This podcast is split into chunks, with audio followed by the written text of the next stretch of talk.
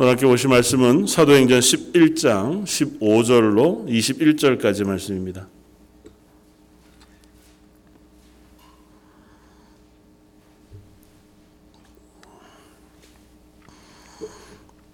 사도행전 11장 15절로 21절까지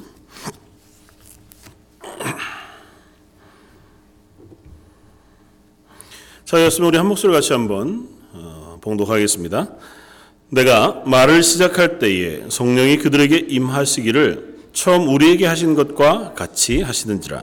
내가 주의 말씀에 요한은 물로 세례를 베풀었으나 너희는 성령으로 세례를 받으리라 하신 것이 생각났노라. 그런즉 하나님이 우리가 주 예수 그리스도를 믿을 때에 주신 것과 같은 선물을 그들에게도 주셨으니 내가 누구이기에 하나님을 능히 맡겠느냐 하더라.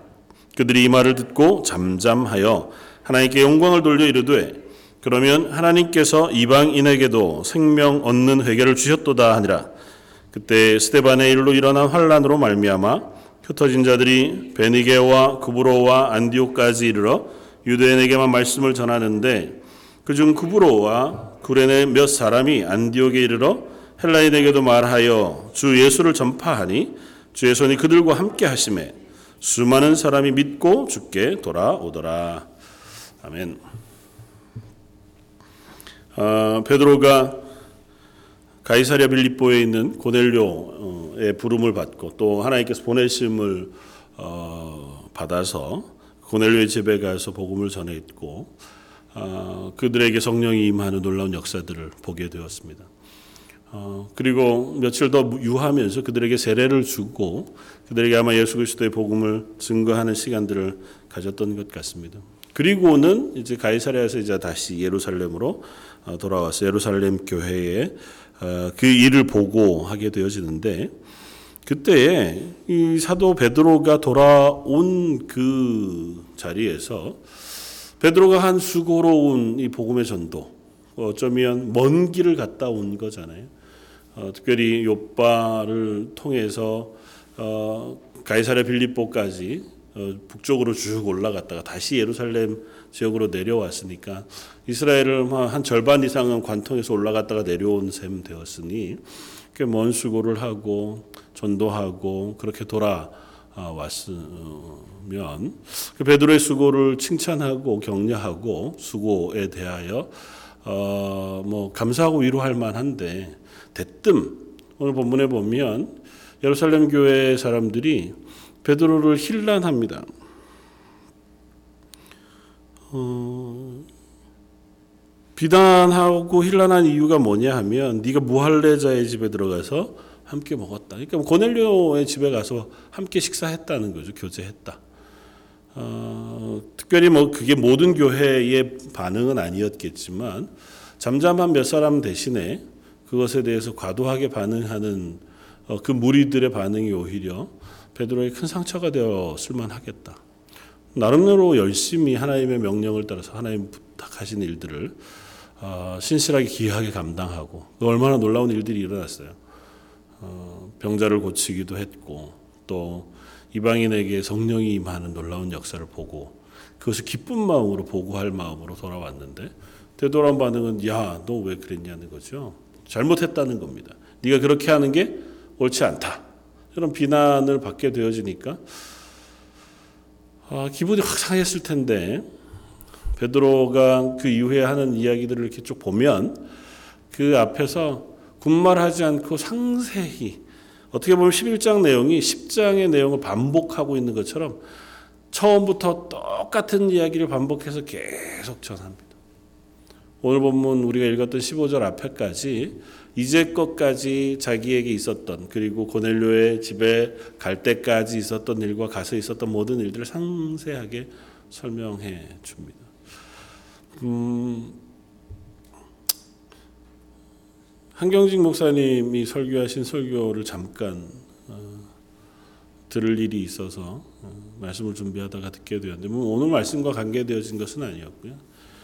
어, 너희가 살든지 죽든지 예수 그리스도를 위해서 살라고 하는 그 메시지를 아마 거의 마지막 한경지 목사님 돌아가시기 얼마 전에 강단에 서셔서 이렇게 설교하시는 어, 음성을 들었는데 여전히 굉장히 힘있게 우리가 사는 것은 우리를 위해서 살고 우리가 주인인 것이 아니라 하나님 우리를 부르신 부르심에 합당하게 하나님 뜻대로 사는 것 그것이 그리스도인의 삶이다. 그러니까 내가 사, 살아도 하나님의 기쁨이 된다면 잘 사는 거고 죽는 게 하나님의 영광이 된다면 죽는 것도 잘 죽는 것이다. 이렇게 어, 너무 강단 있고 힘 있게 설교하시는 어, 글을 올려놨어요. 근데 그 밑에 댓글이 물론 은혜로운 댓글이 많이 달렸지만 어, 그런 댓글이 달렸더라고요. 사람이 남을 위해서 보이지 않는 하나님을 위해서 죽든지 살든지 최선을 다해서 그것만을 위해 산다는 것이 말이 되냐? 이 글을 올려놓은 당신은 그렇게 살고 있냐?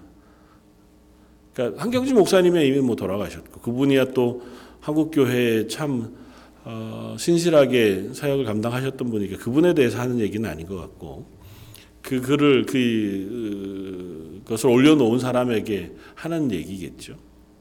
그러니까 교회를 안 다닌 사람은 아닌 것 같고 교회를 다녀본 경험이 있고 믿음이 전혀 없었던 사람은 아니지만 뭐 교회에 실망을 했거나 여러 가지 이유가 있어서 아마 그런 댓글을 달았겠다 생각이 되었습니다. 근데 그 글을 읽는 순간 그런 생각이 들었어요.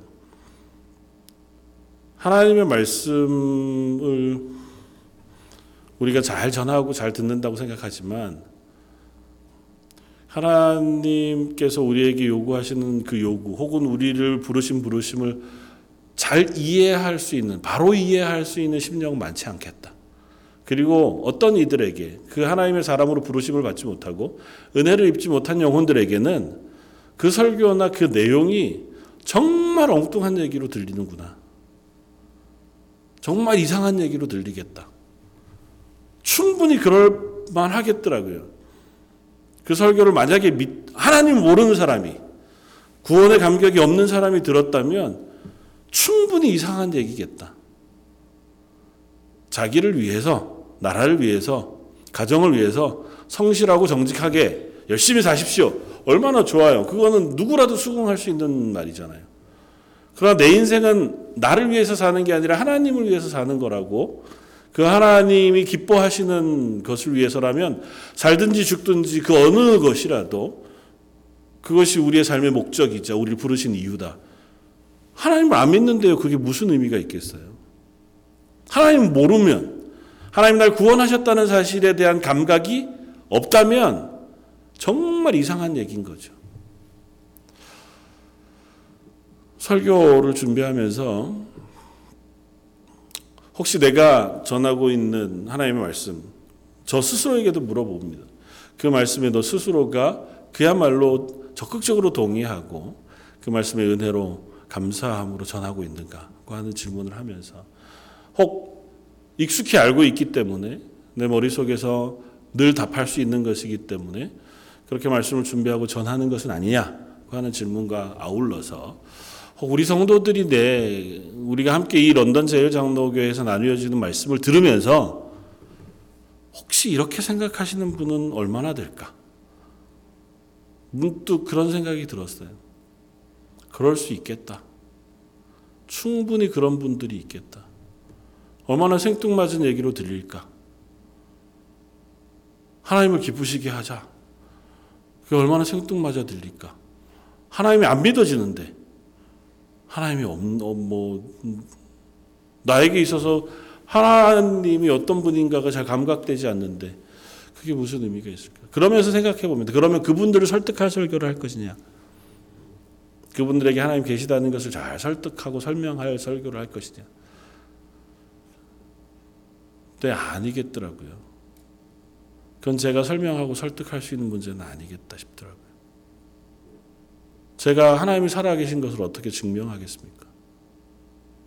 물론 제 인생을 통해서 제 믿음의 고백들을 통해서 저와 함께 뭐 한 10년, 20년 함께 교제하면서 살아가다가 보면 아, 저 인간을 보니까 그래도 하나님이 살아계신 것처럼 사는 걸 보니 하나님 살아계신가 보다. 이렇게 그렇게 믿을 수는 있겠죠. 그러나 제가 말로 설득해서 하나님 살아계시다는 것을 설득할 방법이 그렇게 많지 않겠더라고요. 왜냐하면 아무리 좋은 그리고 성경의 분명한 얘기들을 전한다고 해도 들을 생각이 없으면 아무 의미가 없는. 그래서 굳이 저 얘기를 저렇게 길게 하나 오늘 좀 빨리 끝내지.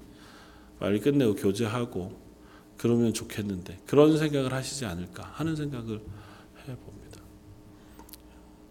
뭐 괜한 고백인 것 같기는 하지만 그래서 말씀을 준비할 때 조금 더 어, 하나님께서 우리에게 들려주시고자 하는 말씀 무엇일까에 집중하는 것이 마땅한 것 같고 하나님께서 그 말씀을 제게뿐 아니라 듣는 성도들에게 하나님께서 들려주시고 깨닫게 해주시고 그것이 우리 심령에 역사하게 해주시길 간곡히 바라는 마음으로 전하는 것까지가 나의 몫이겠다 그런 생각을 하게 되었습니다.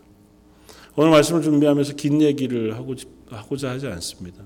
오늘 말씀 제목처럼 어, 사도 바울이 아, 사도 베드로가 그와 같은 힐난을 듣고 그들에게 이제껏 있었던 일들을 쭉 이야기합니다. 하나님께서 내가 요바에 있을 때 어떻게 환상 가운데 말씀하셨는지 그리고 그 환상이 끝나고 났을 때 나를 데리러 온 세 사람이 문 앞에 있었고 그들 역시 고넬료에게 나타난 하나님의 음성을 듣고 나를 찾으러 왔다. 그렇게 설명해 성령님께서 나를 강권하여 가라 하시기로 주저 말고 가라 하시기로 내가 그들을 따라 그 길을 갔고 고넬료에게 가 보니 고넬료라고 하는 사람이 나를 기다리고 있으면서 하나님께서 어, 나에게 전하라 하신 말씀을 다 듣, 듣고자 나에게 요청을 하고 그 사람들이 앉아 있었기에 그들에게 예수 그리스도의 복음을 증거하기 시작했는데 그때 오늘 본문이잖아요. 내가 말을 시작할 때에 성령이 그들에게 임하시기를 처음 우리에게 하신 것과 같이 하시는지라. 그러니까 우리가 처음 마가의 다락방에서 성령을 받을 때와 똑같이 이들에게 말씀을 전하는데 성령이 임했다는 거예요. 내가 주의 말씀에 요한은 물로 세례를 베풀었으나 너희는 성령으로 세례를 받으리라 하셨던 예수님의 말씀이 기억났다는 겁니다. 예수님께서 하신 말씀, 그리고 우리를 부르신, 그리고 우리에게 부어주신 성령의 은혜, 그것이 이들에게 임했다면, 아, 이것은 하나님께로부터 온 것이 분명하다. 하나님께서 이들에게 성령을 부으셨다면, 하나님께서 이들을 구원하시고 이들을 하나님의 백성으로 받으신 것을 의심할 여지가 없다. 라고 판단이 됐다는 거예요. 그래서 뭐라고 표현합니까? 내가 누구이기에 하나님을 능히 맡겠느냐. 이것이 사도 베드로의 마지막 항변입니다. 당신들이 아무리 나한테 그런 얘기를 한다고 해도 내가 경험한 바가 이러한데 그 경험한 바를 대략 두 줄로 요약하면 성령이 나를 강권하셨어요. 그 성령께서 나에게 말씀하셨고 나를 그곳으로 인도하기까지 여러 방법을 통해서 나로 그곳에 가게 하셔서 사실은 사도 베드로라고 그곳에 가는 거 쉽지 않았잖아요. 사도 베드로의 입장에서도 만만치 않은 일이었거든요. 그런데도 성령께서 사도 베드로를 억지로 끌고 가셨어요. 그러니까 푸시해서 밀어가지고 거기까지 몰아놓으시는 거예요. 그, 그곳에 갔습니다. 가보니 그곳에서 일어난 일이 하나님께서 우리에게 하신 것과 동일한 일을 하셨어요. 이건 분명히 하나님께서 이들을 하나님의 백성으로 받으셨다고 하는 확실한 증거를 내가 눈으로 보았어요. 그런 그러면 그 일 앞에 내가 누구이기에 하나님을 능히 받겠느냐? 이것이 베드로의 고백이자 설명이었습니다. 이 얘기를 듣고 그 말을 바, 어, 듣던 그리고 베드로를 힐난하던 사람들의 반응이 어떻게 됩니까? 그들이 이 말을 듣고 잠잠하여 하나님께 영광을 돌려 이르되 그러면 하나님께서 이방인에게도 생명 얻는 회개를 주셨도다라고 고백하기에 이릅니다. 비난하던 사람들도 더 이상 비난을 할 수 있는 근거가 사라진 거예요. 베드로의 고백도 너무 분명하고 하나님께서 그렇게 하신 것에 대하여 사도 베드로가 이야기하고 있는 이 고백도 반박할 방법이 없어요. 내가 누구기에 하고 하는 고백은 사도 베드로의 고백일 뿐만 아니라 그 앞에 있는 사람들에게도 동일하게 적용되는 거잖아요. 예, 니네가 누구이기에 하나님이 하신 일에 반박할 수 있으면 반박해 보라는 거죠. 하나님이 일을 하셨는데 우리가 뭐라고 그 하나님의 일 앞에 다른 의견을 내고 반대 의견을 내거나 거절할 수 있겠느냐는 것입니다. 사도 베드로를 통해서 초대교회에 있었던 일들이 지금도 여전히 일어납니다. 하나님께서 우리에게 하나님의 말씀을 전해주시고 또 하나님의 인도하심을 우리에게 부어주시는 줄 믿습니다. 그리고 그 하나님의 인도하심 앞에 우리에게 요구되어지는 것은 베드로와 고넬료와 같은 순전한 반응이라는 것입니다. 그들이라고 너무 단순하게 하나님의 말씀만 들려지면 뭐 순종해서 너무 순전하게 물론 저희보단 좀 낫지만 의심도 있고 거절도 있었고 이전에 보면 베드로 역시 이러한 일들로 인하여 바울과 어 뭐 여러 어, 일들이 있었던 것으로 보이면 베드로 역시 이 일을 쉽게만 접할 수 있는 상황은 아니었던 것 같아 보입니다. 그럼에도 불구하고 아 이게 하나님의 뜻이라면 그러면 순종할 수밖에 없다. 그 하는 것이 베드로의 고백입니다. 저 여러분들의 고백도 같지 않습니까? 만약에 하나님의 뜻이라면 우리가 하나님의 뜻을 거절할 방법이 있습니까? 이게 하나님의 부르심이라면 그 하나님의 부르심을 나 저는요 뭐안 하겠습니다. 그 일 못 하겠습니다. 그건 딴 사람들 시키시죠. 바울 같은 사람 그 사람들 저기 이방인들에게 복음 잘 전하는 그 사람들이 하고 저는 유대인 담당 저는 유대인들한테만 복음 전할 테니 저 사람들 시키고 저한테 그런 얘기 하지도 마십시오. 그럴 수 있는 사람이 있을까요?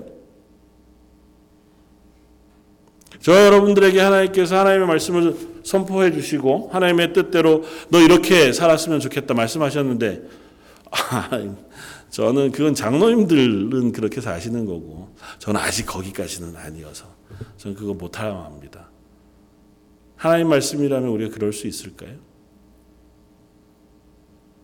안 그럴 텐데, 아, 하나님이 베드로에게 나타나신 것처럼 환상 중에 나타나서 말씀하시지 않아서 고넬료에게 나타나셔서 말씀하신 것처럼 분명한 증거들을 보여주시지 않아서 그들에게 성령이 임하여 방언이 터지고 하나님의 성령이 충만한 것이 임한 것과 같은 경험이 나한테 없어서 그래서 우리가 하나님의 말씀에 순종하지 않는 걸까요? 이들에게는 분명히 보여주신 하나님의 뜻이 있지만 우리에게는 아직도 하나님의 뜻이 불분명해서 하나님께서 이때나 지금이나 동일한 방법으로 역사하십니다. 이들에게 하셨던 말씀이 지금도 여전히 우리들에게 동일하게 주어집니다. 사도 베드로에게 사도 바울에게 구약의 믿음의 조상들에게 하나님께서 나타나서 말씀하셨던 말씀을 기록하여 우리에게 들려주시는 것은 그 말씀이 지금도 우리에게 유효하기 때문이에요. 그들에게는 그 한 번 나타나셔서 하나님 말씀하셨다면 우리에게는 그토록 여러 번 여러 사람에게 나타나 말씀하신 것을 성경의 기록으로 들려주시면서 너희는 그 말씀대로 살아 가라고 명령하신 거거든요. 우리에게 그 하나님의 말씀을 읽을 눈을 주시고 그 말씀을 들을 귀를 주시고 그 말씀을 새길 수 있는 마음을 주시는 것은 그 말씀이 우리의 삶에 향하신 하나님의 뜻이자 하나님의 명령이기 때문에 우리에게 그 말씀을 들려주시는 것이라 생각이 되었습니다. 우리가 하나님의 말씀을 가려 들을 수 없잖아요. 하나님의 말씀을 어느 것을 선택하고 어느, 어느 것은 아직은요. 덮어두고 그럴 수는 없잖아요. 물론 우리가 평생을 살아가는 동안 부침이 있죠. 그리고 얼마든지 연약할 때가 있고 또 우리의 믿음이 점점 점점 자라가면서 조금은 더 성숙할 때가 있죠. 그렇기는 하지만 분명한 것은 하나님 우리에게 하신 명령과 말씀은 없어지지도 변하지도 않았다는 겁니다. 사도 베드로가 순전하게 순종할 수 있었다면 저 여러분들도 하나님이 그 순전한 순종을 기대하실 거라는 겁니다. 베드로를 향해 힐난했던 사람들이 우리 보기에 어떻게 이럴 수 있나 생각이 되어진다면 우리들 역시 그와 같은 자리에 있다면 하나님 우리를 기뻐하시지 않으시겠다고 하는 사실을 짐작해 알 수 있다는 것입니다. 하나님의 말씀이 우리에게 들려지는 분명한 이유가 그런 것일 겁니다. 내가 누구기에? 저와 여러분들이 누구기에? 하나님의 말씀은 듣지만 그 하나님의 말씀 나와 관계 없습니다. 그렇게 고백할 수 있겠습니까? 사도 베드로가 이 고백을 하고 있는 고백 우리는 한 걸음 더 들어가서 한번 묵상해 볼 만합니다. 사도 베드로가 그들 앞에 고백하면서 내가 누구이기에 하나님을 능히 맡겠느냐고 고백한 것은 자기의 믿음의 고백이기도 하지만 조금 더 확장해 보면 하나님 앞에서 우리의 자리가 무엇인가 하고 하는 것을 한번 생각해 보게 하는 고백이 아닐 수 없습니다. 우리 이 땅 가운데 하나님이 지으신 피조물로 보냄을 받았고 그 피조물로 범죄 가운데 살아가던 죄인의 자리에서 예수 그리스도의 보혈의 피로 건져 하나님의 것으로 삼아 주신 사람들. 그래서 우리는 너는 내 것이라 불러주신 하나님의 소유라고 스스로 고백해. 아까 우리가 찬양했던 것처럼 우리는 하나님의 것이에요. 그러니까 우리의 소유는 하나님이세요. 내 생명의 주인도 내가 아니고 내 인생의 주인도 내가 아니라고 성경은 이야기합니다. 그러니까 나는 누구냐? 나는 하나님의 것이에요. 이 사실을 잊으면 안 됩니다. 그리고 이 사실을 우리가 늘 기억해야 합니다. 우리가 하나님의 것이고 두 번째는 그 하나님께서 하나님의 것으로 삼으신 후에 우리를 불러내셨어요. 하나님의 일들을 맡기시기 위해서. 우리가 그래서 우리를 교회로 부르시는 거고 혹은 그리스도인으로 세우시는 것이고 성경 가운데 혹은 제자로 혹은 직분자로 불러내셔서 하나님의 일들을 맡기신 거란 말이죠. 저 여러분들도 하나님께서 하나님의 것으로 삼으신 후에 이 땅 가운데 하나님의 것으로 하나님의 일들을 맡긴 사람으로 불러내셨다는 사실도 변함이 없습니다. 하나님 부르심 앞에 우리는 어떻게 설 것이냐고 하는 고백 그리고 그 고백을 우리가 한번 묵상해 볼 필요가 있다는 것입니다. 이사야전절을 통해서 하나님 말씀하십니다.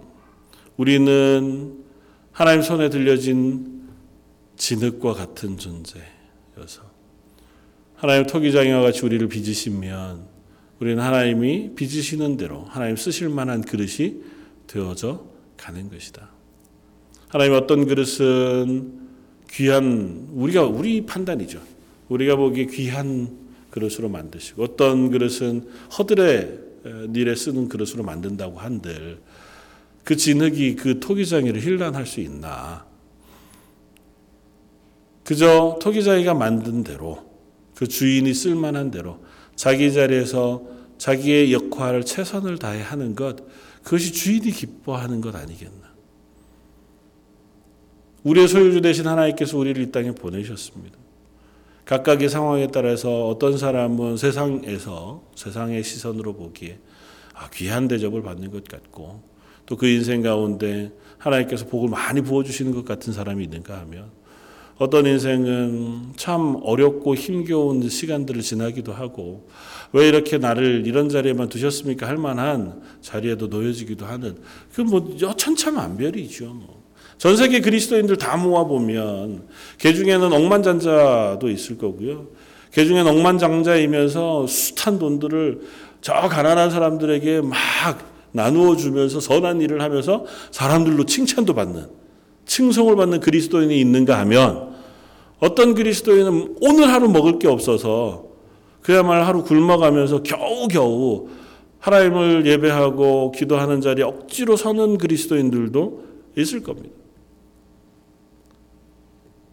하나님은 그 부자가 그 많은 돈들을 다 가난한 사람들에게 나누어 주고 칭찬 듣는다고 해서 하나님도 그 사람을 더 칭찬하시지 않고 저 가난한 자리에서 하루 겨우 생명을 유지해 가면서 그 어려운 환경에도 하나님을 놓치지 않고 예배하는 그 사람을 덜 귀히 여기시지도 않습니다. 하나님 그에게 맡기신 삶만큼 그에게 기대하시고 그 앞에 순종하고 그 안에서 하나님을 기억하며 살아갈 때에 그 삶과 그 고백을 하나님의 예배로 받으시는 줄 믿습니다. 하나님 나라에서 그 어떤 고백도 하나님의 무게추에서는 어느 것이 더 무거울 것이라고 우리는 감히 상상할 수 없습니다. 요즘 런던 찾아보니까 런던에서도 개봉해서 지금 한창 영화가 어, 상영되고 있는 영화 중에요. 이웃과 함께하는 아름다운 날이라고 하는 영화가 있더라고요. 아마 여기 그 원어 제목으로는 어, Beautiful Day in the Neighborhood 아마 그런 어, 영화 같은데요. 어, 뭐톰 톰 행크스라고 하는 꽤 유명한 배우가 주연을 하면서 토론토 영화제에 상영이 되고 꽤 호평을 많이 받은 영화 실화를 바탕으로 하고 있습니다. 그 주인공이라고 하는 분은 프레드 로저스라고 하는 목사님이자 방송인이에요.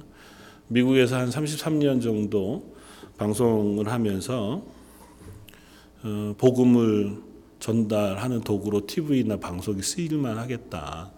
그래서 로저스와 함께한 이웃들 뭐 이런 아마 방송을 33년 정도 방송을 하면서 선한 영향력을 끼쳤던 분이었던 것 같아요.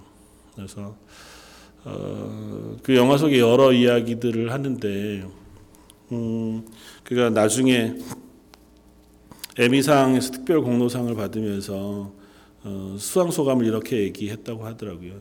지금 여기 있는 모든 사람들 단 10초만이라도 어, 우리를 여기 있게 해준 특별한 분 그리고 어, 날 사랑한 그 사람들을 기억하면 좋겠다.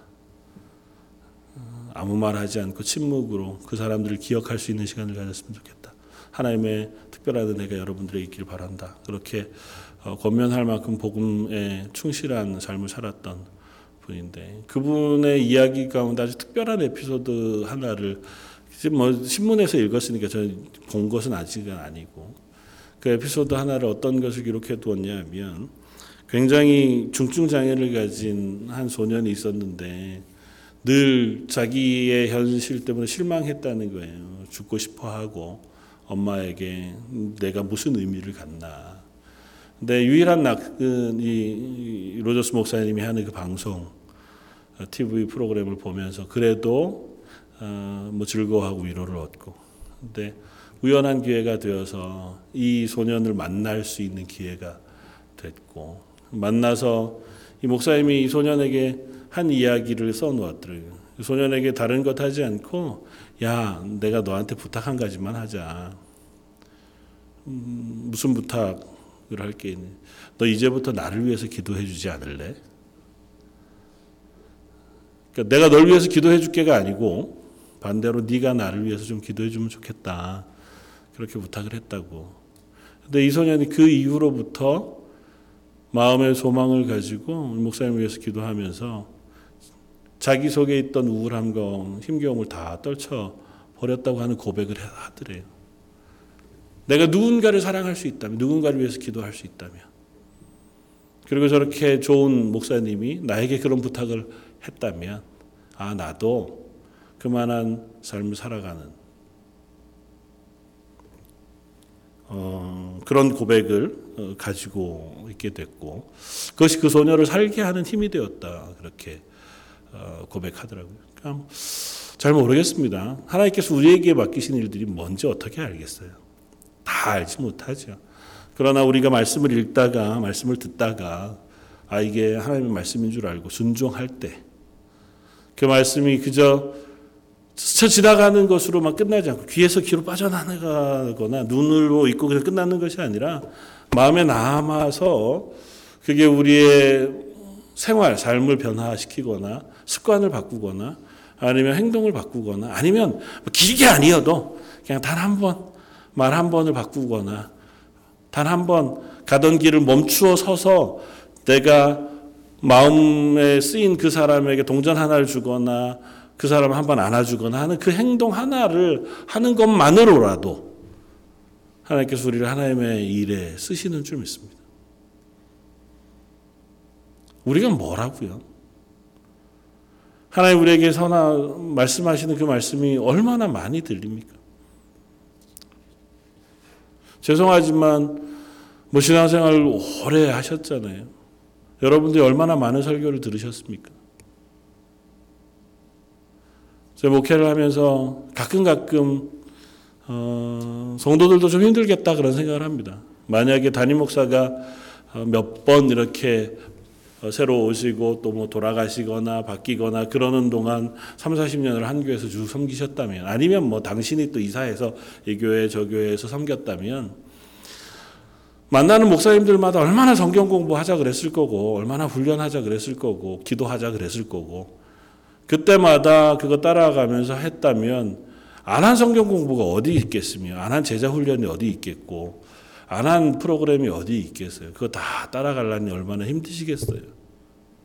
근데 다시 생각해 보면 그토록 많은 설교를 듣고 그토록 많은 공부를 했고 그토록 많은 성경을 읽었는데도 그 많은 말씀 앞에 순종하지 못하고 여전히 또 똑같은 말을 내 귀에서 귀로 들려내는 것이라면 참 안타까운 일이겠다. 물론 하나님께서 우리에게 은혜 베푸시는 때가 있고 하나님께서 특별한 은혜를 베푸시면 나를 강제하셔서 하나님의 일에 쓰시고 또 하나님의 일에 순종하게 하시는 줄 믿습니다. 그러나 하나님은 되게 상식적인 방법으로 우리에게 일하시잖아요. 우리가 읽는 말씀을 통해서 우리가 듣는 말씀 가운데 하나님 분명히 우리에게 말씀하시고 우리에게 은혜 베푸시는 줄 믿습니다. 저와 여러분들이 다시 한번 또 한 해를 마무리하고 새해를 준비하는 가운데 뭐 거대한 결단과 거대한 고백이 아니더라도 내가 누군가 하나님 앞에서 누군가 하나님에게 붙어 있지 않으면 살 수 없는 하나님의 지체된 사람인 줄 알고 하나님의 은혜가 아니고는 단 하루도 그리스도인으로 살 수 없는 죄인인 줄 알고 그런 우리를 하나님 붙잡으시고 하나님의 교회로 세우신 줄 알고 또 심지어는 우리더러 교회의 기둥이라고 말씀해 주시고 이 세상 가운데 하나님의 그 일들을 함께 동역할 동역자라고 말씀해 주시기도 하고 온 세상을 다스릴 심판에 동참할 심판자라고도 말씀해 주시고 이 세상을 다스릴 왕 같은 제사장이라고도 말씀해 주시는 그 하나님의 말씀 앞에 하나님 제가 하나님의 말씀을 조금 더 귀담아 듣고 순전하게 순정하고 순전하게 그 말에 아멘 응답할 수 있는 하나님의 사람 되게 해 주십시오. 그리고 육신의 연약함, 상황의 어려움, 하나님 앞에 기도함으로 하나님 이것들을 이길 수 있는 힘, 이 속에서도 여전히 하나님을 발견하고 그 가운데서 하나님의 은혜를 누릴 수 있는 그와 같은 하루하루가 되게 해 주십시오. 그 기도하는 저 여러분들 되시기를 주님의 이름으로 부탁을 드립니다. 같이 한번 기도하겠습니다. 말씀을 생각하면서 우리 또 한번 기도하면 좋겠습니다. 사도 베드로가 고백하는 그 고백, 내가 누구이기에 하나님을 능히 막을 수 있겠느냐, 그 고백한 고백처럼 우리는 그저 하나님이 부르셔서 그리스도인 됐고 하나님 맡기셔서 직분을 맡았고 하나님께서 세우셔서 교회가 된 줄 믿습니다. 하나님, 하나님 앞에서 우리가 다시 하나님에 붙어 있는 하나님 은혜 베푸시는 하나님의 사람, 하나님의 교회가 되게 해 주십시오. 우리 한 목소리 같이 한번 기도하시겠습니다. 선원의 보성하신 하나님, 저희를 향하여 은혜 베푸시고 저에게 말씀해 주셔서 저희가 다른 것 아니라 하나님을 기뻐하고 하나님의 말씀에 순종하고 아멘으로 응답할 수 있는 하나님의 사람이고 싶습니다. 우리의 육신의 연약함, 상황의 어려움, 믿음의 연약함, 또 우리의 의지의 박약함이야 여러 가지 이유들이 너무너무 많지만 하나님 한 걸음 하나님 말씀을 귀담아 듣고 저희 마음에 새기며 하나님께서 베푸시는 은혜를 사모함으로 저희 발걸음으로 옮겨 하나님의 교회가 되길 소원합니다. 저희 런던 제일 장로 교회가 그렇게 하나님 앞에 순종함으로 힘을 아버지 하나님 낼 수 있게 해주시고 그 일에 여기 모여 함께 기도하며 예배하는 하나님의 사람들을 써주시고 하나님의 사람들을 세워주시고 하나님의 사람들을 일으켜 주옵소서. 저희를 강하게 하시고 능하게 하시는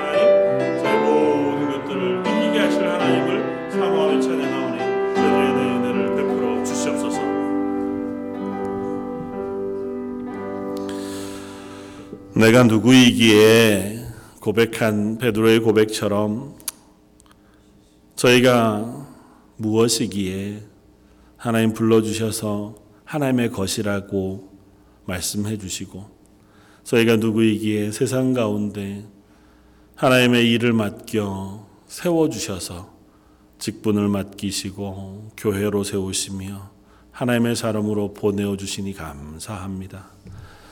하나님 부르신 것에 비하면 저희들은 턱없이 어리석고 연약함으로 매일매일 미루며 피하며 멈추어 설 때가 많은 사람들이지만 또 말씀해 주셔서 저희를 말씀 앞에 세워 주시니 감사합니다. 하나님 말씀 귀로 듣고 마음으로 새겨 저의 손과 발로 실천하여 순종하는 하나님의 사람 되게 해 주시고 그런 하나님의 은혜가 여기에 모여 예배하는 성도들로부터 온 교회로 온 세상으로 확산되어져 가는 놀라운 일 보게 하여 주옵소서. 남은 일주일도 주님을 의탁하게 해 주시고 남은 일주일의 삶 가운데도 저희와 동행해 주시길 원하오며 오늘 말씀 예수님 이름으로 기도드립니다. 아멘.